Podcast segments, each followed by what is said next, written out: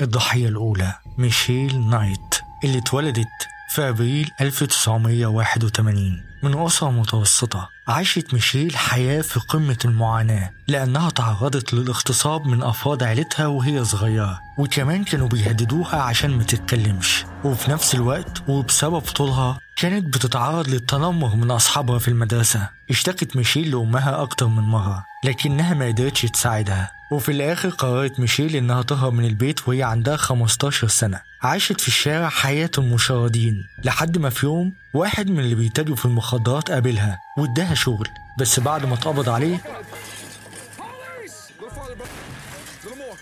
رجعت تاني ميشيل لحياة الشارع ولما كان عندها 17 سنة كانت حامل في طفلها اللي بعد ما اتولد بثلاث سنين أخدته سلطات منها لأنه تعرض لإصابة خطيرة بسبب صديق ميشيل اللي كان دايما بيعتدي عليه بالضرب.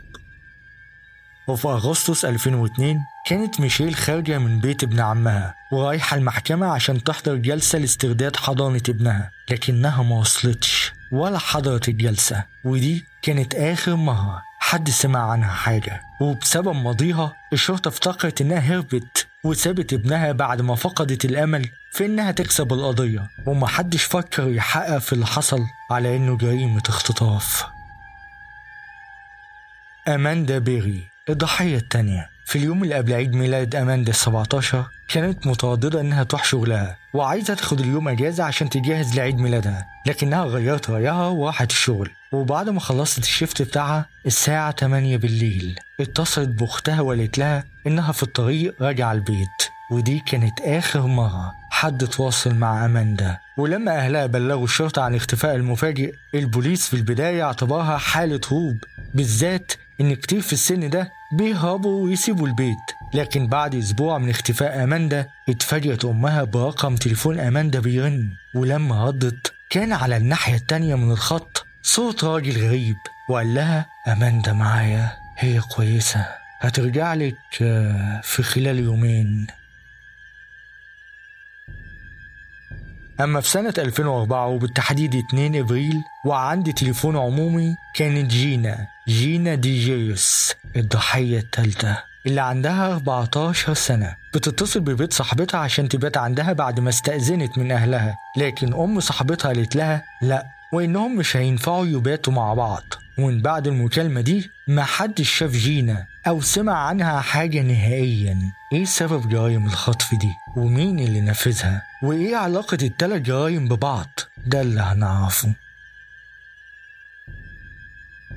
في 1960 اتولد أريل كاسترو. كاسترو أبوه وأمه انفصلوا وهو لسه صغير. أمه أخدته وهاجرت لأمريكا وعاشوا في ولاية أوهايو.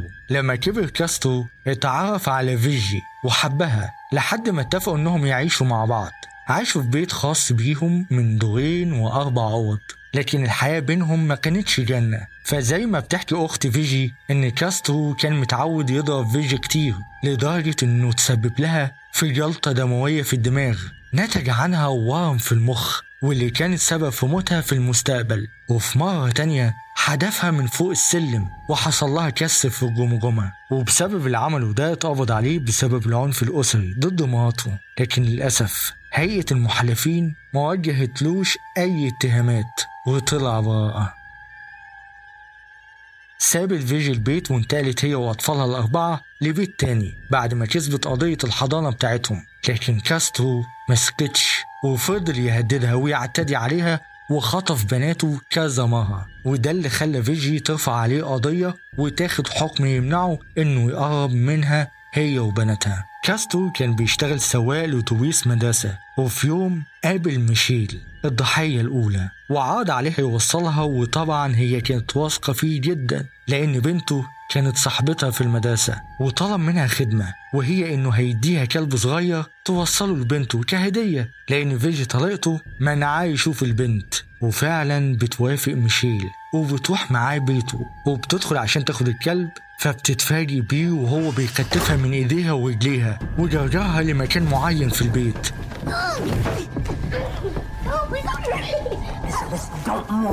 وبعدها ربط كل إيد وكل رجل في عمود من أعمدة الأوضة وبدأ يغتصبها وبعدها ربطها بسلاسل وكمم بقها وسابها بدون أكل ولمدة 8 شهور ما كانش كاسترو بيفك ميشيل غير عشان يغتصبها ويرجع يربطها تاني. وبيقدم لها الأكل مرة واحدة بس في اليوم. عاشت ميشيل كأنها حيوان.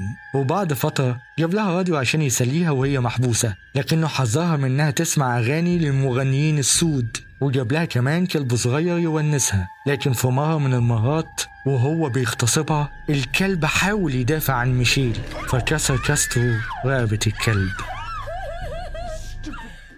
وفي خلال فصل الشتاء الأولى لحبس ميشيل كان كاسترو بيسيب ميشيل عريانة تماما في الأوضة طول الوقت بدون أي حاجة تحميها من البرد. وبعد شوية شهور أنعم عليها بتلفزيون صغير بدل الراديو لكنه تاني حذرها إنها تتفرج على أي برامج للسود.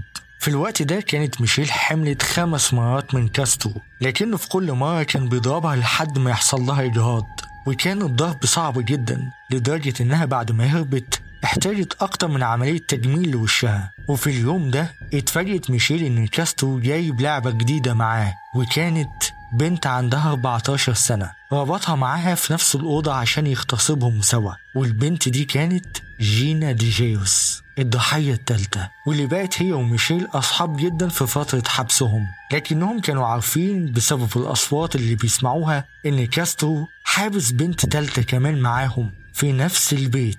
البنت التالتة دي كانت أماندا بيري وبتحكي أماندا عن يوم الخطف وبتقول إنها بعد ما خلصت شغلها اتصلت بأختها عشان تعرفها إنها راجعة البيت عشان يجهزوا لعيد ميلادها. وساعتها قابلها كاسترو في الطريق بعربيته وعرض عليها إنه يوصلها وهي كانت واثقة فيه لأنه سواق أتوبيس المدرسة بتاع المنطقة. وكمان كانت تعرف واحدة من بناته فعمرها ما شكت إنه ممكن يأذيها إلا إنها لقت نفسها محبوسة في بيته. في أوضة محصنة وممنوعة من الخروج ومربوطة طول الوقت. وكان كاسترو كل شوية يغتصبها ويعذبها وبعد ثلاث سنين من العذاب ده أماندا بقت حامل من كاسترو لكن على عكس ميشيل كاسترو ساب أماندا تكمل حملها لحد ما جه يوم الولادة. وبمساعدة ميشيل في حمام السباحة القديم ولدت أماندا بنتها. تحت إشراف كاسترو اللي كان طول الوقت بيهدد ميشيل إن لو الجنين مات خلال الولادة هي كمان هتتمنى الموت لكن مش هتطوله. في الوقت اللي كانت أماندا مخطوفة وبالتحديد بعد أربع أيام من خطفها كان الكل بدأ يربط اختفائها باختفاء ميشيل لدرجة إن أمها ظهرت في برنامج كبير في أمريكا مع المذيعة أوبرا وينفري. وفي البرنامج ده جت أخصائية من اللي بيقولوا إنهم بيتواصلوا مع الموتى وقالت لأم أماندا إن بنتها ماتت واترمت في المية. كانت أماندا ساعتها في حبسها بتتفرج على أمها وهي بتتوسل لأي حد يوصلها ببنتها. وكان قاعد جنبها كاستو وبيتفرج معاها وهو في قمة الفخر باللي هو عمله وبيستمتع بعذاب أماندا اللي شايفة أمها قدامها ومش قادرة تستنجد بيها. أما بالنسبة للطفلة جينا جيوس اللي اتحبست مع ميشيل في أوضة واحدة قالت إنها ما شكتش ولو للحظة في كاستو لأنه أبو صاحبتها اللي هي أصلا كانت بتتصل عليها عشان تبات معاها ومش معقول إنه يفكر يأذي صديقة بنته وللأسف ما كانش فيه أي شهود على اختطاف جينا وما حدش شافها خالص يوم اختفائها وده اللي خلى البوليس ما يعملش إنذار خطف الأطفال. وتعليقا على الموقف ده قال أبو جينا إن القانون لازم يتغير. ولأن دي كانت تالت حالة اختفاء تحصل بدأ الأهالي ينظموا وقفات ويعملوا فرق بحث عشان يوصلوا لأي دليل يوصلهم بالمخطوفين. لكن المثير للسخرية إن كاسترو وبنفسه كان بيشارك في الوقفات دي وكمان كان بيترأس مجموعات البحث بكل طاقة وحيوية وما كانش بينام بالليل عشان يلاقي المخطوفين. والأكتر إنه كان بيحاول يتقرب من عيلة جينا وكمان طلب من ابنه اللي كان طالب في الصحافة إنه يعمل حوار مع أم جينا وينشره عشان يجبر السلطات إنها تهتم بالموضوع. لحد ما في يوم دخل كاسترو على جينا وقال لها مش هتصدقي أنا كنت مع مين النهاردة؟ كنت مع مامتك. وادتني الورقة دي والورقة كانت عبارة عن نشرة فيها أوصاف جينا وصورة ليها عشان لو حد قدر إنه يتعرف عليها. وبعد اختفاء جينا بسنة تقريبا نشرت الشرطة أوصاف المشتبه بيه في خطفها.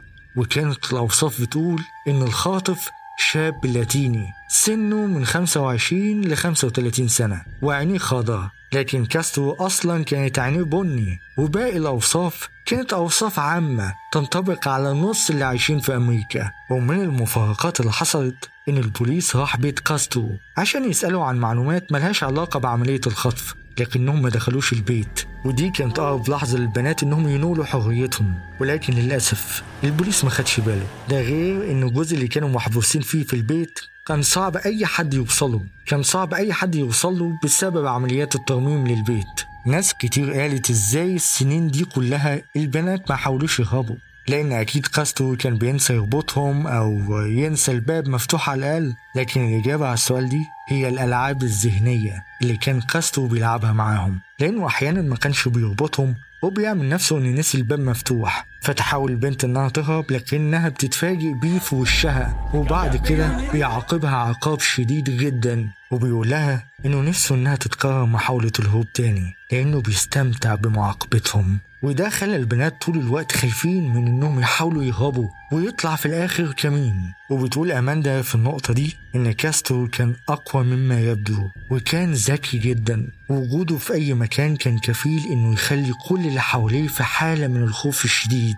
وبالذات لو بصيت في عينيه. في 6 مايو 2013 بيخرج كاسترو من البيت. وبتلاحظ أماندا بيري إنه نسي يقفل الباب الداخلي للبيت. لكنها كالعادة بتكون فاكرة إن ده فخ عامله كاسترو عشان يعاقبها كالعادة لكنها بتقدر تستجمع شجاعتها أخيرا وبتخرج من الباب للجنينة الأمامية للبيت هي ومعاها بنتها اللي كان عندها ست سنين ساعتها. بس بتلاقي إن الباب الخارجي بتاع الجنينة مقفول وبسبب رعبها بتخاف إنها تقرب من الباب لحد ما بتشوف واحد معدي من قدام البيت فبتستنجد بيه بسرعة. لكن في اللحظة دي واحد من الجيران بيلاحظ اللي بيحصل وبيبدأ بسرعة هو والراجل التاني يكسروا جزء من الباب من تحت ويعملوا زي حفرة صغيرة وبتزحف منها أماندا هي وبنتها وبتخرج من البيت وبياخدوها بسرعة على بيت واحد من الجيران عشان يتصلوا بالنجدة ويطلبوا المساعدة. وفعلا بيوصل البوليس لأماندا وبيدخل الضابط لبيت كاسترو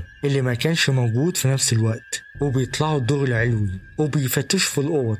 بتحس ميشيل بحركة في الطرقة لكنها مش شبه حركة كاسترو فبتخاف جدا وتخرج من اوضتها عشان تشوف فيه إيه. وأول ما شافت الظابط جريت عليه ومسكت في إيديه ورجليه وهي بتصرخ بكلمة واحدة انقذني. وبتفضل تردد الكلمة دي كتير. والكلمة دي شجعت جينا إنها تخرج من أوضتها. وبينقل ظابط البوليس التلات بنات والطفلة لمستشفى المقاطعة. وتاني يوم بتخرج جينا وأماندا مع بنتها الصغيرة. لكن ميشيل بتفضل أربع أيام في المستشفى لحد ما حالتها تستقر لأنها محتاجة تعمل عمليات كتير لوشها وفي نفس اليوم اتقبض على كاستو وتلاتة من إخواته لكن تم الإفراج عن إخواته بعد ما تأكدوا إنهم ملهمش أي علاقة بالقضية. وظهر كاستو لأول مرة قدام المحكمة يوم 9 مايو عشان يواجه التهم اللي متوجهة ليه واللي وصل عددها 977 تهمة ما بين الاغتصاب والتعذيب والتحريض على القتل. بسبب عمليات الإجهاض اللي عملها لميشيل وقضية مقابل كل يوم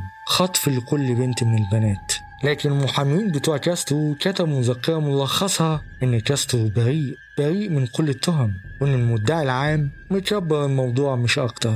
وفي يوم النطق بالحكم تم السماح لكاسترو إنه يخاطب هيئة المحلفين وفضل يتكلم لمدة 20 دقيقة. في البداية حاول يقنع الكل إنه مش مذنب لكنه مريض على الأفلام الإباحية وحب الجنس ومرضه هو اللي خلاه يعمل كده. وبعدها حط اللوم بكل بجاحة على البنات إنهم هم اللي سهلوا عليه الخطف لما ركبوا معاه ووثقوا فيه. لكنه رجع لأسلوب الاعتذار وطلب من الضحايا إنهم يسامحوه. بس في الآخر كان قرار هيئة المحلفين بالإجماع إنه مذنب واتحكم عليه بالسجن مدى الحياة بالإضافة لألف سنة حبس. وكل ده بدون إمكانية إطلاق سراح مشروط. ده غير الحجز على جميع ممتلكاته وبيعها لتعويض المجني عليهم. وقررت الولاية إنها تهدم البيت اللي اتحبس فيه البنات. وفي يوم 3 سبتمبر 2013 بعد شهر واحد من الحكم على قسطه لقوه متعلق من رقبته ومشنوق في ملاية السرير وفشلت محاولات إنقاذه وتم إعلان وفاته. وتاني يوم صدر التقرير اللي بيقول إنه انتحر في السجن. لكن بعض المنظمات قالت إن كاسترو اتقتل مش انتحر لأن المفروض إن كان في حارس بيمر على زنزانته كل 30 دقيقة. ولو ده كان بيحصل فعلا ما كانش ممكن يعرف ينتحر. واتهموا الحراس إنهم تواطؤوا في قتل كاسترو لكن المحكمة رفضت المذكرة دي وتم إعلان موت كاسترو على إنه عملية انتحار. كتب الحلقة شادي بحيري مونتاج ياسر إسماعيل أداء صوتي حمدي شرف